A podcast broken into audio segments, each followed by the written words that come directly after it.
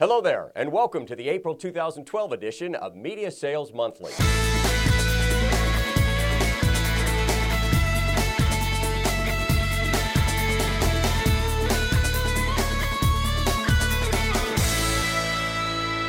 Do you know what the best times and days are for media sales reps to talk to prospects or clients?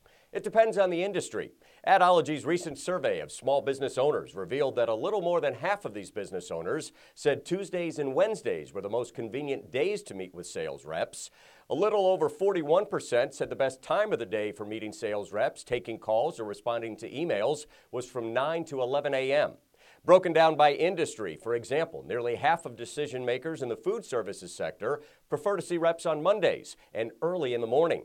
64% of the decision makers in the real estate industry said Wednesday is the best day for sales reps to call on them, and 42% said the best time to meet is from 1 to 3 p.m.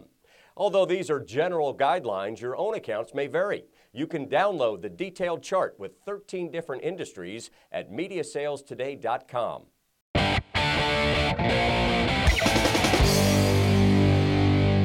When hmm. gas prices go up, consumers tend to look for ways to save money. Many gas station retailers are creating loyalty programs that offer their customers discounts on store merchandise.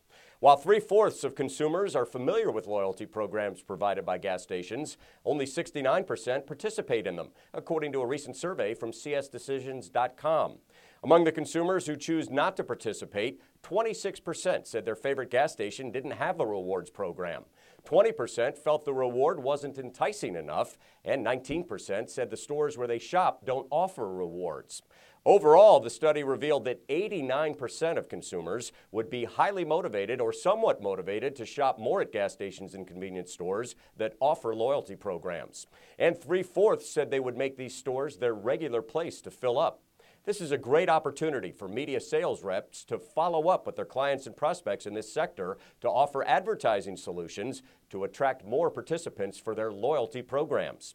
Get more sales opportunities like this on your smartphone with the free Media Sales mobile app.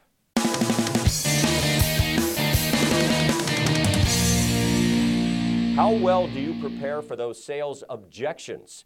Overcoming customer objections is an expected part of the sales process, but not all sales reps have a natural ability to respond to objections comfortably. In his recent online video, business consultant Brian Tracy describes nine common objections and how to respond to them. He claims most objections can be diffused by asking more questions, listening carefully, and making the customer the focus of the conversation. Tracy says a prospect whose objections are directed towards your product and the claims you're making is ready to buy. He just needs more reassurance. In the recent 2012 local ad sales forecast conducted by AdMall, nearly half of media sales managers gave their media reps a B in overcoming objections, while a little over a third gave their reps a C. Only 8% gave their reps an A. Sales managers should role play these common objections with their sales teams to further hone this important skill. That's it for this edition of Media Sales Monthly. I'm Douglas Sells.